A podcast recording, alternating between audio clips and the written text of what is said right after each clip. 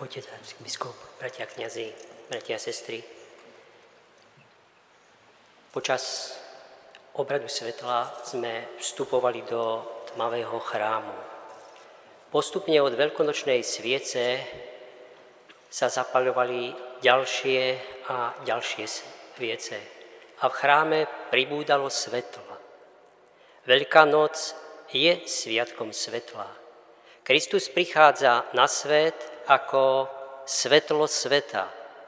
Prišiel, aby premohol temnotu hriechu a smrti. Toto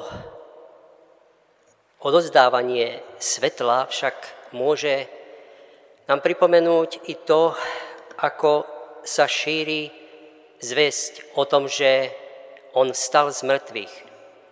Ako je podávaná ďalej udalosť o vzkriesení udalosť, ktorá sa vymyká ľudskej skúsenosti, kategóriám ľudského myslenia a ľudských predstav. Nie je privítané toto oznámenie o prázdnom hrobe, že on žije, akoby veľkým jasotom, gejzírom radosti. Naopak, to, čo vyjadruje vnútorné rozpoloženie jeho učeníkov, sú skôr rozpaky, zmetok, dokonca to nazvú blúznením. Vlastne veľmi opatrne pristupujú, pochybnosti sa ich zmocňujú. Sú hlboko ponorení v smútku a bolesti.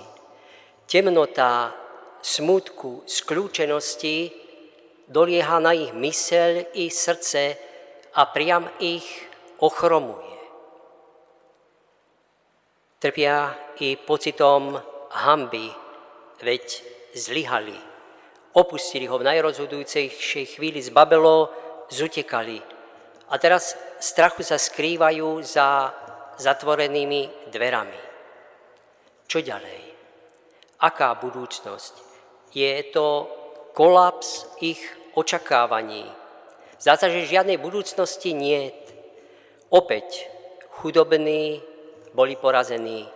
Vyťazili intrigy mocných ich lož. Neoplatí sa byť spravodlivým. Zdá sa, že nie žiadnej budúcnosti, žiadnych nádejných vyhliadok.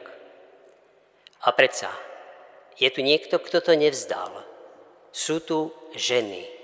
Ženy, ktorí, ktoré neutekajú, ale idú k hrobu. Ženy si uvedomujú, že sú slabé. Majú problém, tak ako sa to zmienuje evangelista svätý Marek, cestou sa pýtajú, kto nám odvalí kameň. Nemajú riešenie, nemajú pomoc a napriek tomu idú. Aj oni, ich zmieta bolesť, strach, obavy. Nemajú riešenie, ale viac než tieto obavy je láska k ich milovanému majstrovi a učiteľovi, ktorá ich pohýna. Idú a Boh nájde riešenie. Oni majú pripravené voňavé masti, ale Boh sám odvalí kameň a prostredníctvom svojich poslov im zvestuje radosnú správu. Prečo hľadáte živého medzi mŕtvými? On žije. Kresťan nekráča iba vtedy, keď má zabezpečenú cestu bez rizika. Veľká noc nám neponúka poistný kupón, že už nebudeme trpieť, že už neutržíme žiadnu ranu a nebudeme musieť bojovať. Veľká noc nám neponúka liek, ktorý utíši všetky následky zla. Ale Veľká noc nám prináša správu, zrušujúcu správu, že ten, ktorý bol ukrižovaný, pochovaný, stal z mŕtvych, žije a sprevádza náš našou životnou cestou.